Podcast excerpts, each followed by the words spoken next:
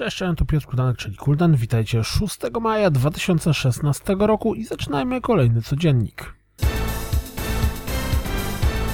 Mimo, że z japońskiego zwiastuna Persona 5 najprawdopodobniej nie zrozumiecie za wiele, to warto rzucić na niego okiem, bo to jak w graficznym stylu jest robiona ta gra zasługuje na absolutne wyróżnienie. Widziałem brzydsze anime. Teraz pozostaje tylko czekać na oficjalną europejską datę premiery. Gra w Japonii wychodzi 15 września. Kto gra w Paragona, albo zamierza po premierze i przejściu na model free-to-play, może chcieć sprawdzić zwiastun przedstawiający nową postać grim.exe. Premiera Duma w przyszłym tygodniu, więc czas na premierowy zwiastun. Kto z Was wybiera się do piekła na łowy?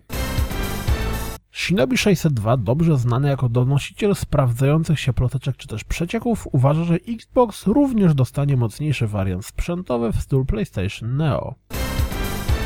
Carmageddon Max Damage zaliczy miesięczną obsługę i pojawi się 8 lipca. Swoją drogą możemy obejrzeć również nowy zwiastun gry i szczerze mówiąc wygląda to strasznie słabo. Zarówno gra, jak i pomysł na zwiastun. Shadwen zadebiutuje na PC i PlayStation 4 już 17 maja. 2 czerwca na PlayStation 4, Xbox One i Wii U pojawi się Kick and Fenix, platformówka o chłopcu i jego robocie.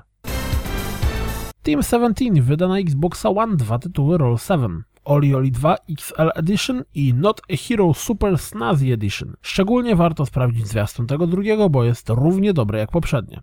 Obie gry pojawią się już 24 maja. Przed dzisiejszą wieczorną premierą, czy też ogłoszeniem nowego Battlefielda dostaliśmy malutki teaserek. Czego się spodziewacie po grze?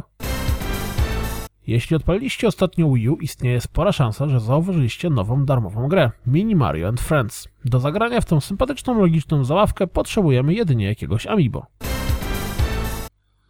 Jeśli kiedykolwiek bawiliście się przestrzennymi drewnianymi zagadkami logicznymi, to zapowiedziane na PlayStation 4 NOT może Was zainteresować.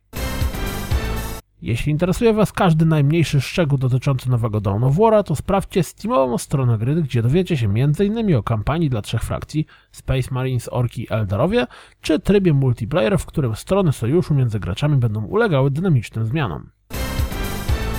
Jeśli gracie lub graliście w Star Trek Online, to zapewne ucieszy Was zapowiedź nowego rozszerzenia do gry Agents of Yesterday.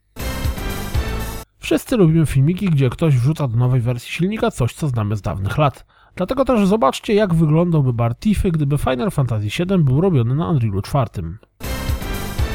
Twórcy Fated, zmierzającego na Oculusa i Vive tytułu o wikingach w ramach pokazywania swojej gry na targach PAX East, zbudowali specyficzną konstrukcję. Jak tak na to patrzę, to może wszelkie urządzenia do wiaru są przyszłością parków rozrywki.